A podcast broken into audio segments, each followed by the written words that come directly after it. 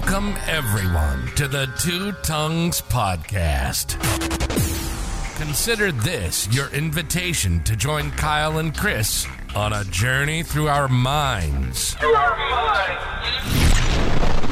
Where we explore the questions that have fascinated us for as long as we can remember. Could anarchy actually work? Does God exist? And just how did the cosmos get here anyway? Let me be the Virgil to your Dante, the Sacagawea to your Lewis and Clark. Let's take the guided tour through the dark chambers of our unconscious, seeking answers to the most important and unsettled questions of our shared existence. Ready or not, here we go.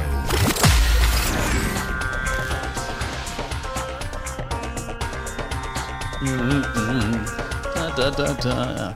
Good, good afternoon, one and all. Welcome back to the Two Tongues Podcast. Chris coming at you again with another solo episode. Midweek, which means you got me and only me. So help me God. All right, guys, so here's the thing. I was hoping uh, I could do part two of Chalmers' Conscious Mind this week, but I cannot. Uh, here's the thing it's a big book, guys. Um, I've been reading, let's see here, something like, I don't know, 50 pages or so. And the guy's talking about a word called supervenience. And he's been doing that for 50 pages.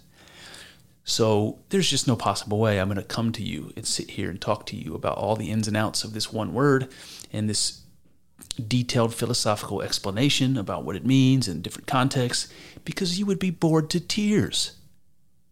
You know how I know that? Because it was a little boring for me reading it. So um, I didn't want to do that. Instead, what I think I'm going to do is keep reading and push through. Uh, the beginning part of um, the book, uh, David Chalmers' Conscious Mind, is uh, he basically says that. He's like, look, there's some really technical parts of the book. If you're a layperson, you might want to skip them.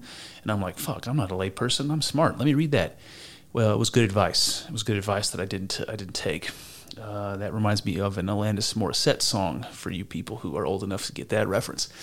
Uh, anyway, I'm going to read more of it. I'll get past the technical bit and try to get into some uh, some more good stuff, and then I'll compile it and uh, come to you with the with the good stuff. That's the idea. Um, got no interest in boring you. I got no interest of uh, boring myself. So that's why you're not getting the, the uh, Chalmers Conscious Mind Part 2 today. And if you're wondering what's coming, I'll give you a little um, I'll give you a little sneak preview. Um, I've got two books sitting on my desk, one of which is next up after Chalmers.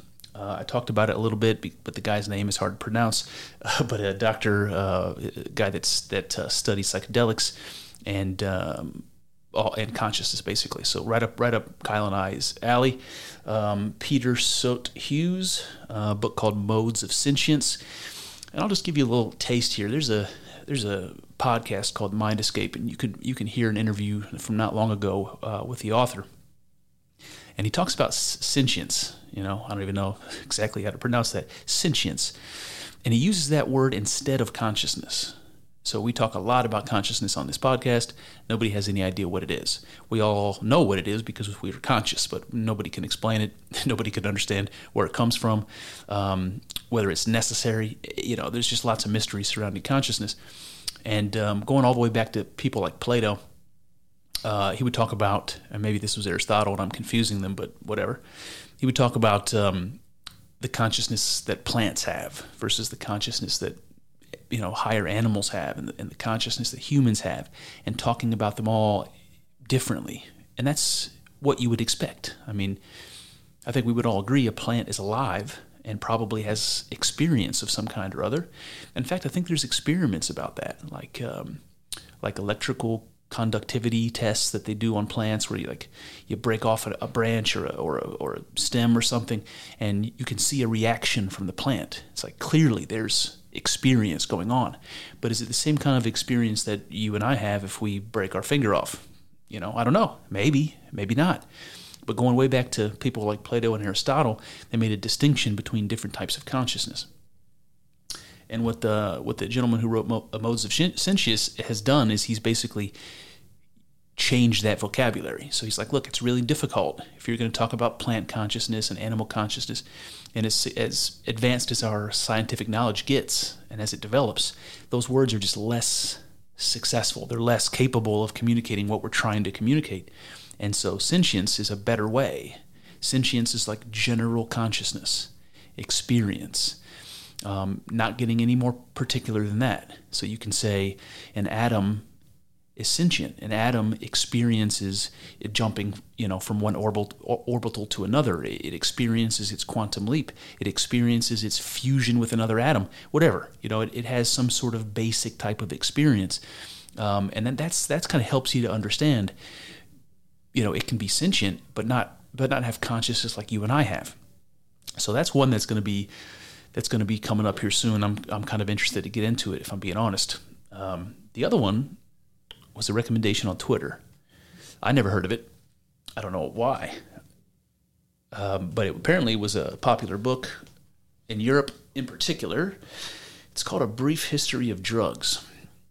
The uh, subtitle is even better From the Stone Age to the Stoned Age by a guy named Antonio S. Oh boy, Escohado. Yeah, it's probably wrong. Any case, um, it looks like a little book. It's not too bad. Uh, but the beginning of it talks about it's called remote antiquity. It talks about drug use in remote antiquity. That's what I'm most interested to get into. So that's also going to be coming up on the Two Tongues podcast. Whether that be one of these solo episodes or one where Kyle and I are getting together to do it together, maybe both. Who knows?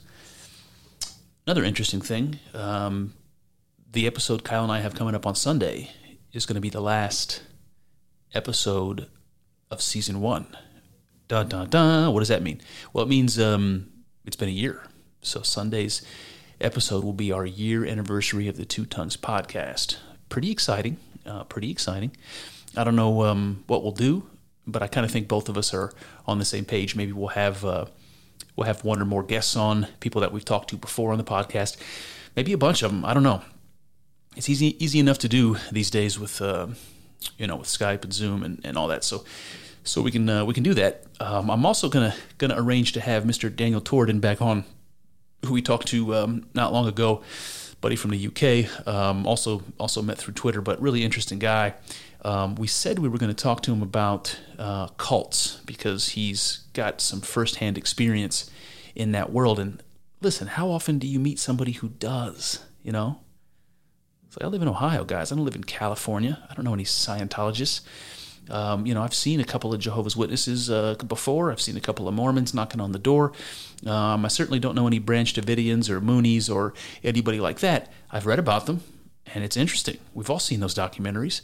It's very interesting. Uh, so Daniel's a guy that was in and out of the of that experience, and he's kind of been through it. So we thought we were going to talk about that. Maybe we will. But my guess is the connection with religion is going to kind of take that conversation wherever crazy direction Kyle and I want to take it. And by Kyle and I, I mean mostly me. Um, and anyway, today, what are we doing today? Well, you remember last time I did a solo episode. I told you um, about planning this podcast years ago and recording a couple of clips, and um, they never published them. Uh, I still have them. Uh, the qual- audio quality is not good, but I did type everything out because my plan was maybe, like I said before, maybe to read it like a monologue, you know, like a like an opinion news person reading a monologue. Uh, but I found out pretty quickly, listening back to those, it didn't didn't come across as very genuine, and um, I didn't I didn't love it. Um, and I've done some of that with the podcast, especially with my intros and outros, and you can you can tell the difference, you know. Uh, but I got a bunch of good material there, and um, because I can't bring you Chalmers Conscious Mind episode two today, I'm going to I'm going to give you part number two of what I prepared when I was uh, originally thinking about doing the podcast. You guys will remember uh, the last solo episode I did that led us right up to what I was going to try to describe my first mystic experience. Now, I did that on the podcast a couple of times already. Um, maybe I did a better job of it than I did way back when. So I'm going to read to you. I'm going to read to you what I prepared back then. So I just want to say, as a grain of salt sort of item here, this was this was a while ago. My ideas have developed. My um, they've they've they've sharpened, right? So like the some of these ideas were just kind of everywhere.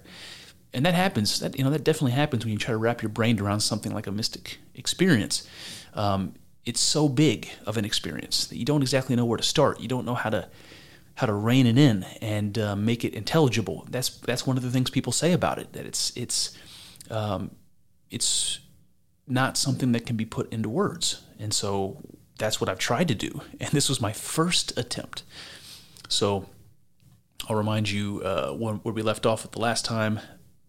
I was talking about kind of leading up to this mystic experience, telling you to just kind of, t- uh, you know, give me a little leeway here because the, a lot of the language is going to be symbolic, and it's symbolic out of necessity because I got to talk in symbols and metaphors because what I'm speaking about can't be captured in language. You know, uh, we, we talked about the, the Taoists saying stuff like that. You know, the Tao that can be spoken of is not the real Tao. That's what they say. So the moment you open your mouth and you start describing it, you're you're you're going on the path of of uh, error. You know, so I'm going to do my best. Next thing I want to do though, before I jump into this, is I found a couple of I found a ancient Greek quote that I liked, and I can't remember if I ever shared it on the podcast. So I want to I want to share it to you before I jump in. It's an ancient Greek name, Empedocles philosopher from the 400s BC.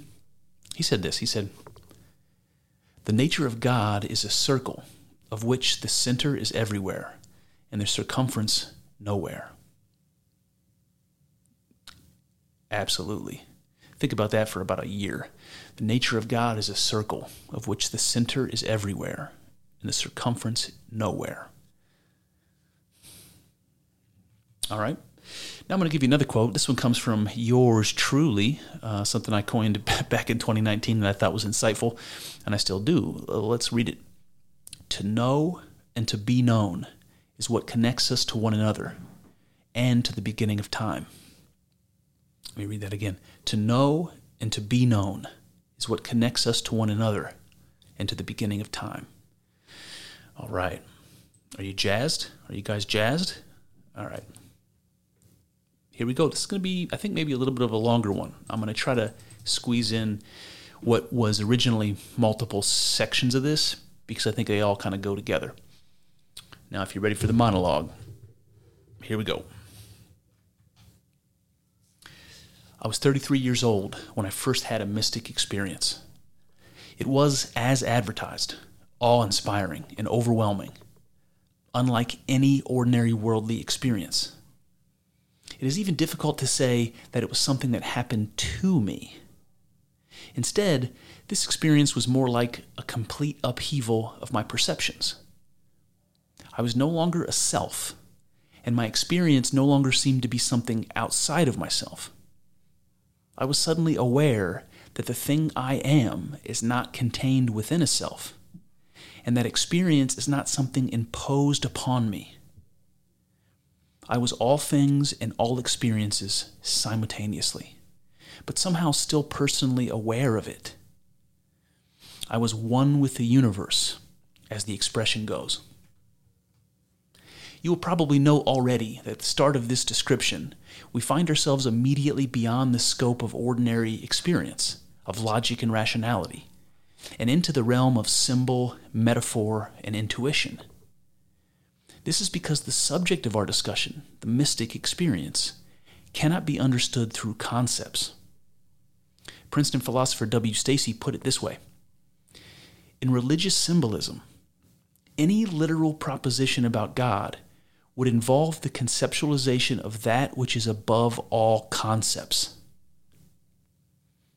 He goes on to say, but religious symbolism is not on this account mere metaphor, because that which is symbolized is not a proposition about God, but the direct apprehension of His presence in religious or mystic intuition. I love that. When Stacy says that the mystic experience is beyond concepts, he means that it is not like anything in our ordinary experience. There is nothing like it, nothing even remotely comparable to it. It is immaterial, non spatial, non temporal, and therefore no, no concepts from our experience of material reality can be used to understand it. This is what is meant by it being unknowable and why it can only be spoken of in metaphor. The unknowable nature of the mystic experience is, as Stacy supposes, a consequence of it being an experience of what is also unknowable or beyond concepts. The mystic experience is the experience of the ultimate. More truly, it is a moment where you become the ultimate. Or better still, the moment you remember that you have always been the ultimate. Having the mystic experience is the definitive intuition of the reality of being. It is the unimpeachable evidence that the ultimate truth behind the veil of perception exists. Because in that experience, you have yourself become the ultimate. You cannot deny ultimate truth any more than you can deny your own existence. Now, you might reasonably wonder how the ultimate can remain unknowable and only accessible through intuition, even after one has become the ultimate. How can one who has had the mystic experience be unable to share it or even describe it? The reason for this is to be found in the nature of the ultimate. By necessity, I will speak in metaphor to illustrate my own intuition. Imagine a painter with every color imaginable available for his canvas. Imagine with each stroke of his brush, colors appear one by one against the white background red, blue, yellow, green, purple, orange. After many layers, these colors yield new variants, thicker and darker, until all that is left is blackness. What happened? Where did the colors go? You see, all possible colors, when layered one atop the other, when taken as a whole, become black, the seeming absence of color. In the same way, imagine God as the potential for all possible things. When taken as a whole, all possible things merge together to become everything and simultaneously nothing. That thing which contains all possibilities, contains all properties, and is by its nature unknowable. There is nothing that exists outside of its, itself that it can be used to reference or compare, compare to it. Without difference, without limitations, without external concepts, without something other, the ultimate cannot be described, or to that end, known. It can only be experienced and intuited. The ultimate, or God, is like all colors merged into one. It is the blackness, the no color, from which all possible colors emerge. It is the potentiality for each unique color to come into existence, and yet, to the observer, it is no color at all. The mystic experience is often called ego dissolving, a designation that I would not wholeheartedly agree with, but more often as an experience of oneness. Being one with the universe is the cliche descriptor. Upon having this experience, the overall structure and context of existence, of reality, is subtly but incontrovertibly altered what I mean by this is difficult to describe, as it transcends the realm of intelligible ideas and is instead felt. It is visceral and imbued with such profound emotional significance that the faculty of emotion seems to be the sense organ best equipped to understand it. To say that experience leaves one with an unbreakable intuition, that all of reality, including oneself, is one indivisible and unified whole strikes me as a fair summary.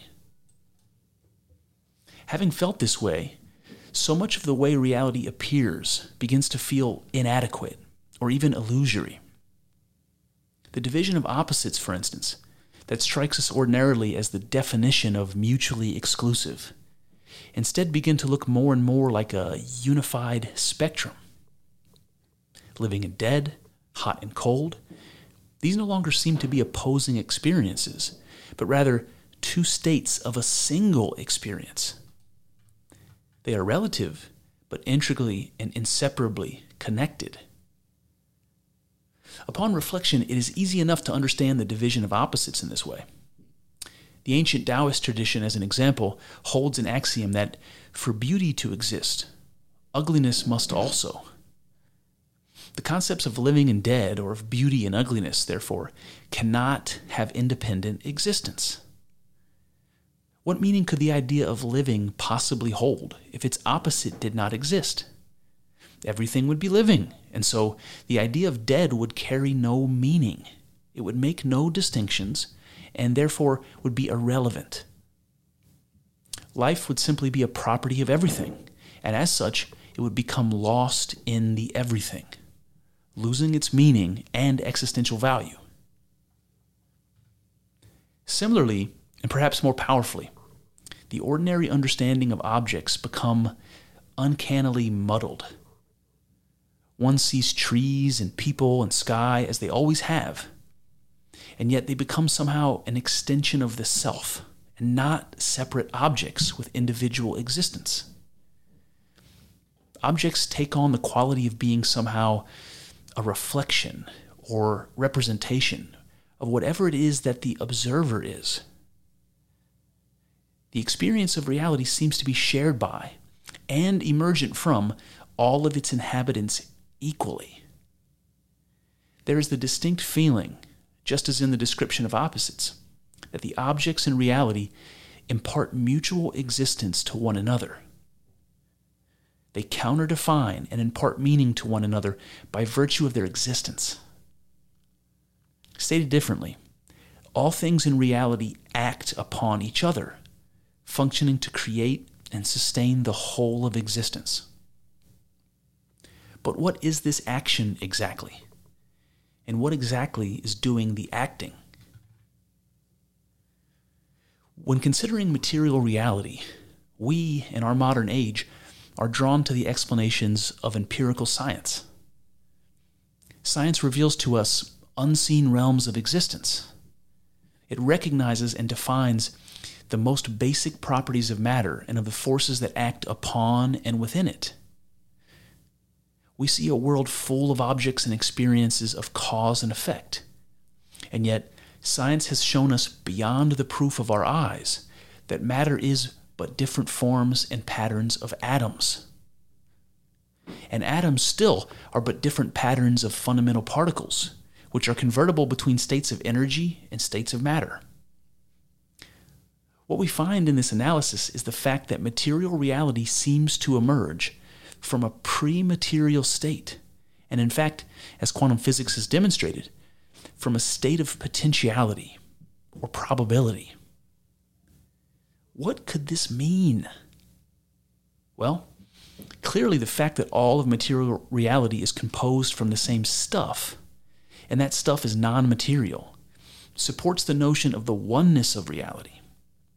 It also, however, challenges the materialist view that reality is nothing but matter.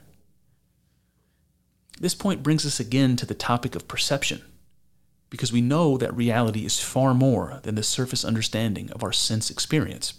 We must consider just how illusory our simplified perception of the world actually is. Descartes famously explored this idea and doubted everything he could. At bottom, however, he could not discount his own awareness. You see, for Descartes, everything around him, even the very thoughts in his mind, could reasonably be considered an illusion. But the fact of his awareness of them could not. To Descartes, it was his consciousness that became the bedrock of reality. But what could this mean? How could the consciousness of a single human being be the bedrock of reality? How could this be true? One way in which it might be true is by considering the nature of consciousness to be more than the personality, memories, preferences, and history of an individual. If, for instance, we consider the science of psychology, it is well supported that they are parts, perhaps most, of our own consciousness that we are not aware of. This has been called the subconscious or unconscious, among other things. And it is quite clear to a self aware creature that much of one's impulses, rationalizations, and motivations are very much hidden from our immediate awareness. We often do not know why we want X so badly, or keep finding ourselves in the same dilemma over and again. We cannot say why we keep having dreams with this specific theme, or why we find ourselves attracted strongly to a certain pursuit. Our interests, disgusts, and instinctive reactions are very much the same. We cannot say where they come from, and certainly do not feel as though they are deliberate on our part. This is because they are not part of our immediate awareness, but rather seem to spill over into it from elsewhere. Now, elsewhere, in this context, is the unconscious part of our consciousness that is somehow part of ourselves and yet almost never part of our immediate awareness. It is the unknown part of ourselves. Isn't that an interesting statement? The unconscious part of our consciousness influences and informs our conscious awareness, but in a way that we cannot seem to control and are often entirely ignorant of. What is this force which both is and is not our consciousness? How can it act upon us, have understanding that we do not, and even transmit information to our conscious awareness? What manner of thing is this? The ancients understood this well and filled their mythology with examples of exactly this type of phenomenon, masquerading as gods. The Greeks were great observers, and when they discovered a force which had no natural explanation, but seemed to apply equally to everyone, they dressed this transpersonal force in the raiment of divinity and dubbed it a god. As an example, the Muses. They were thought to be the transpersonal force responsible for implanting creative impulses in the minds of men. When the question was asked, where does inspiration come from? It was self evident to the people of classical antiquity that it was not a product of that individual, but a sort of gift from the supernatural realm. States of altered consciousness, too, like drug intoxication or even an overwhelming psychophysiological state like lust, for instance, they were seen as transpersonal gods. The Greeks called them Dionysus and Eros. They acted upon one from seemingly outside the self. You see, these experiences were known by the Greeks to be universally applicable. Everyone was helplessly susceptible to the influences of the gods. Much like the modern idea of the unconscious, these transpersonal forces lay just outside of the natural world and could impose themselves at any time on anyone. Now that we have made plain that consciousness is vast and extends unknown lengths beyond our narrow frame of perception, it is easier to state that we participate in a larger reality than that available to us from our sense experience alone. As the psychologist Jordan Peterson said, quote, we're more than we understand by a tremendous margin.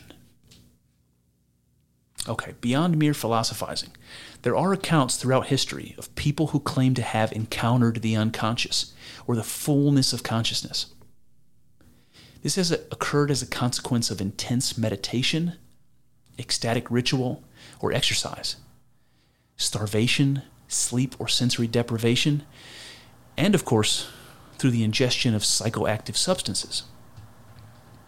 These accounts vary in specifics but commonly include the feeling of dying or being at mortal risk of dying, the dissolution of time and space, the disembodied sensation of floating, flying, or traveling.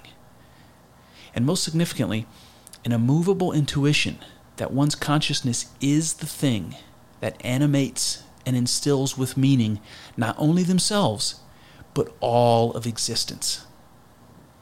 It is this, the intuition of undifferentiated being, that holds the greatest power, leaves the longest lasting impression, and accounts for the spiritual or religious sentiments that characterize these experiences.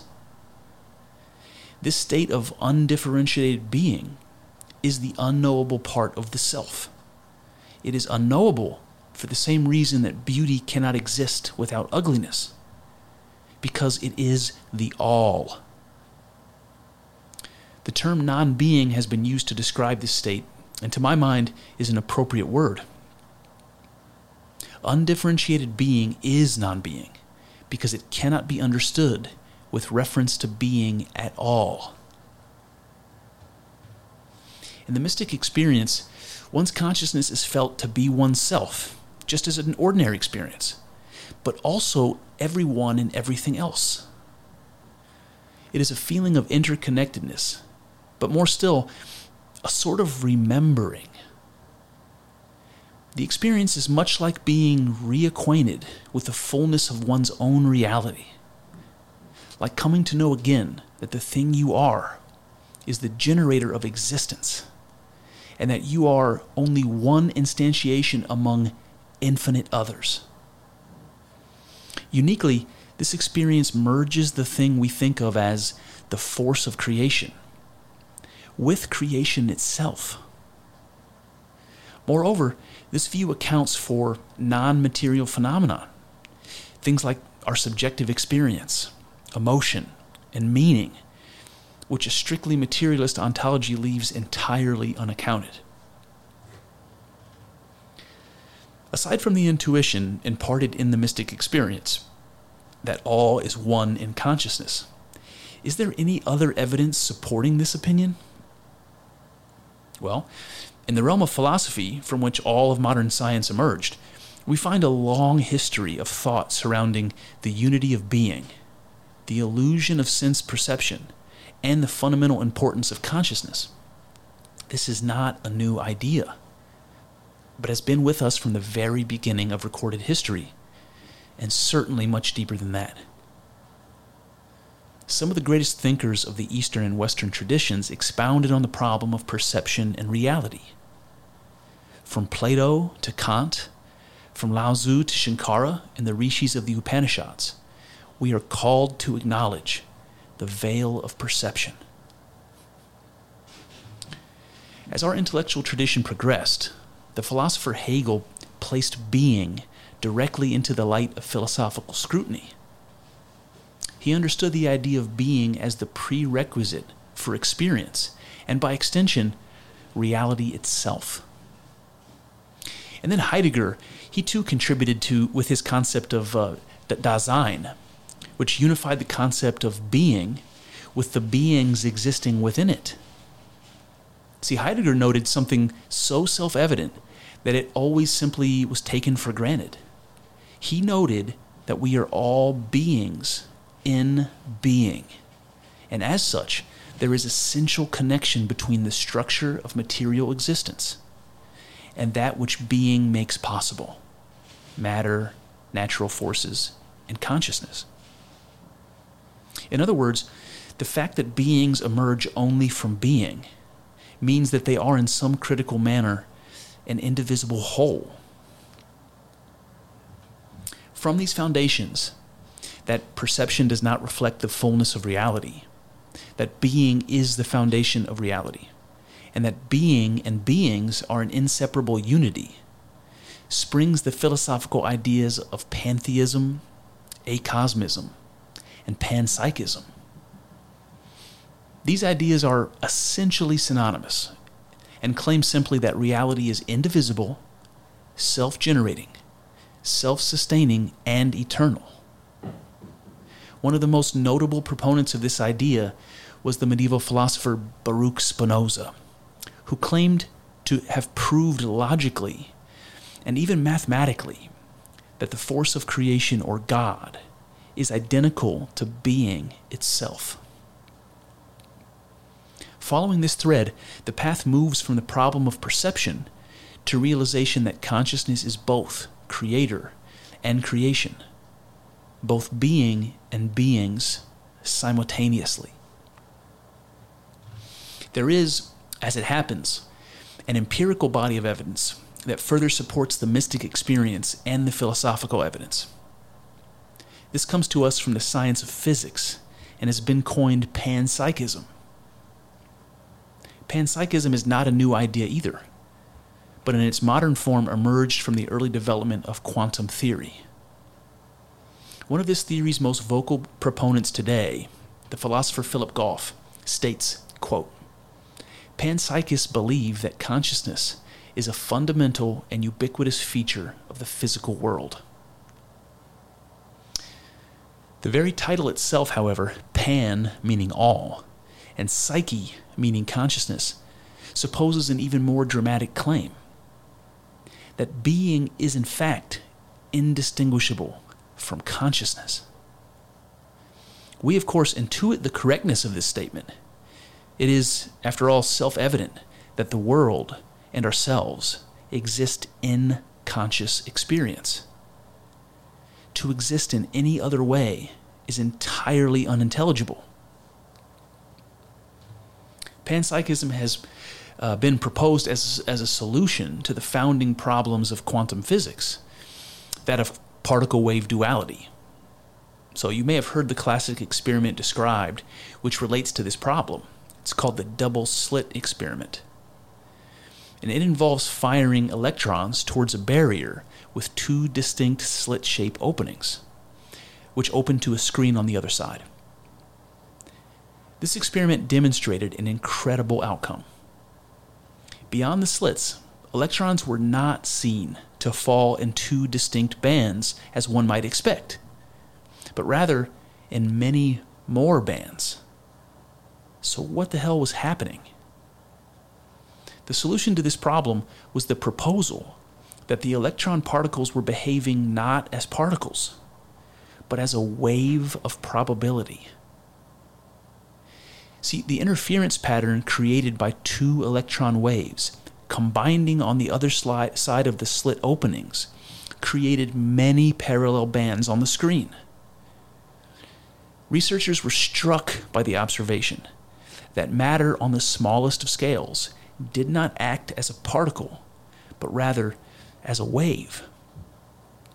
This particle wave duality, as astonishing as it is, was confirmed and replicated through experiment after experiment, even when firing one electron at a time, until the idea finally settled as the foundation of a new quantum science of fundamental reality.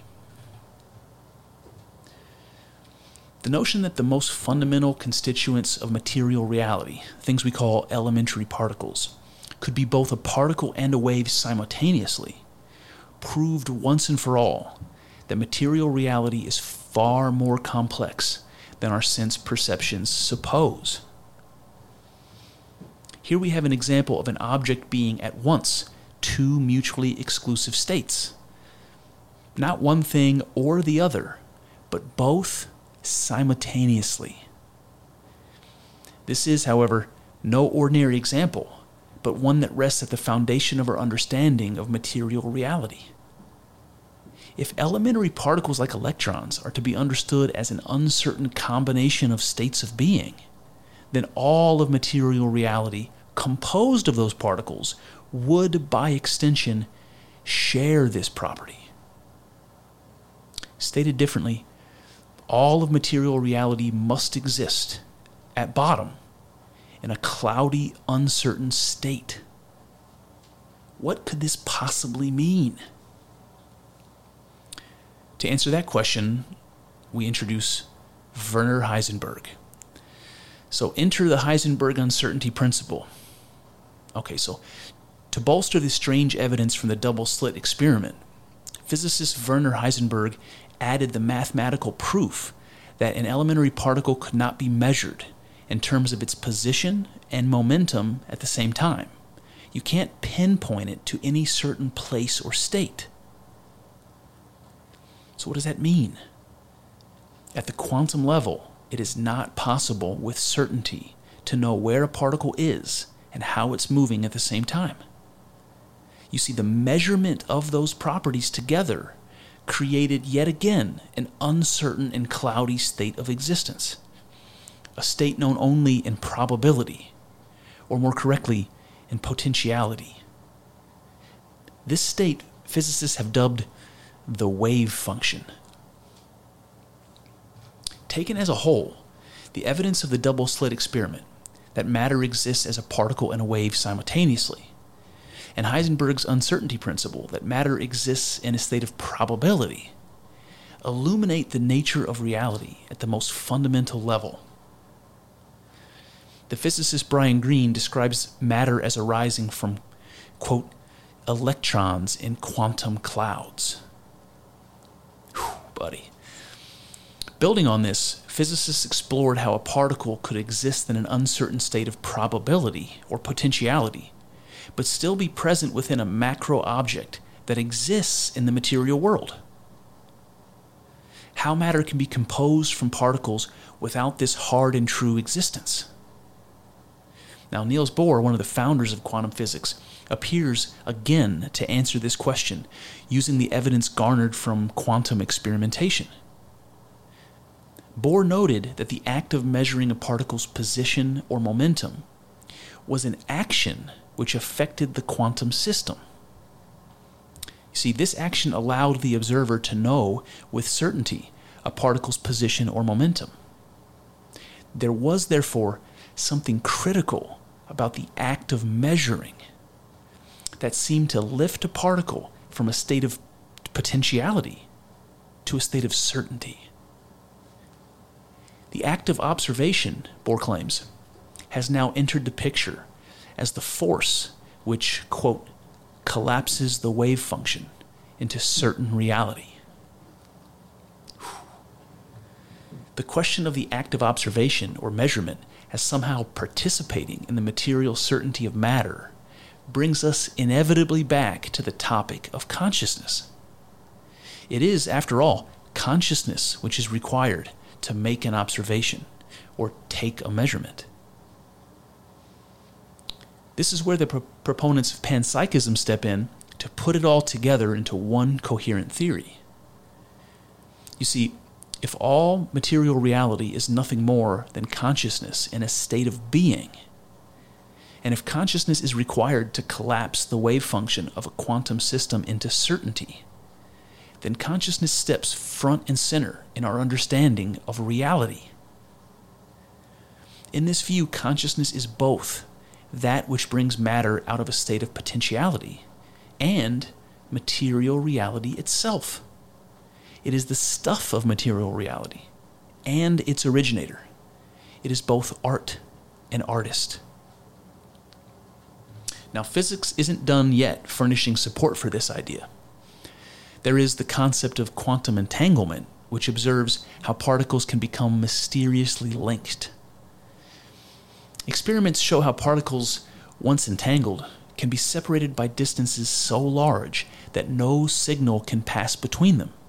And yet, when one particle is changed, the other instantly mirrors its mate.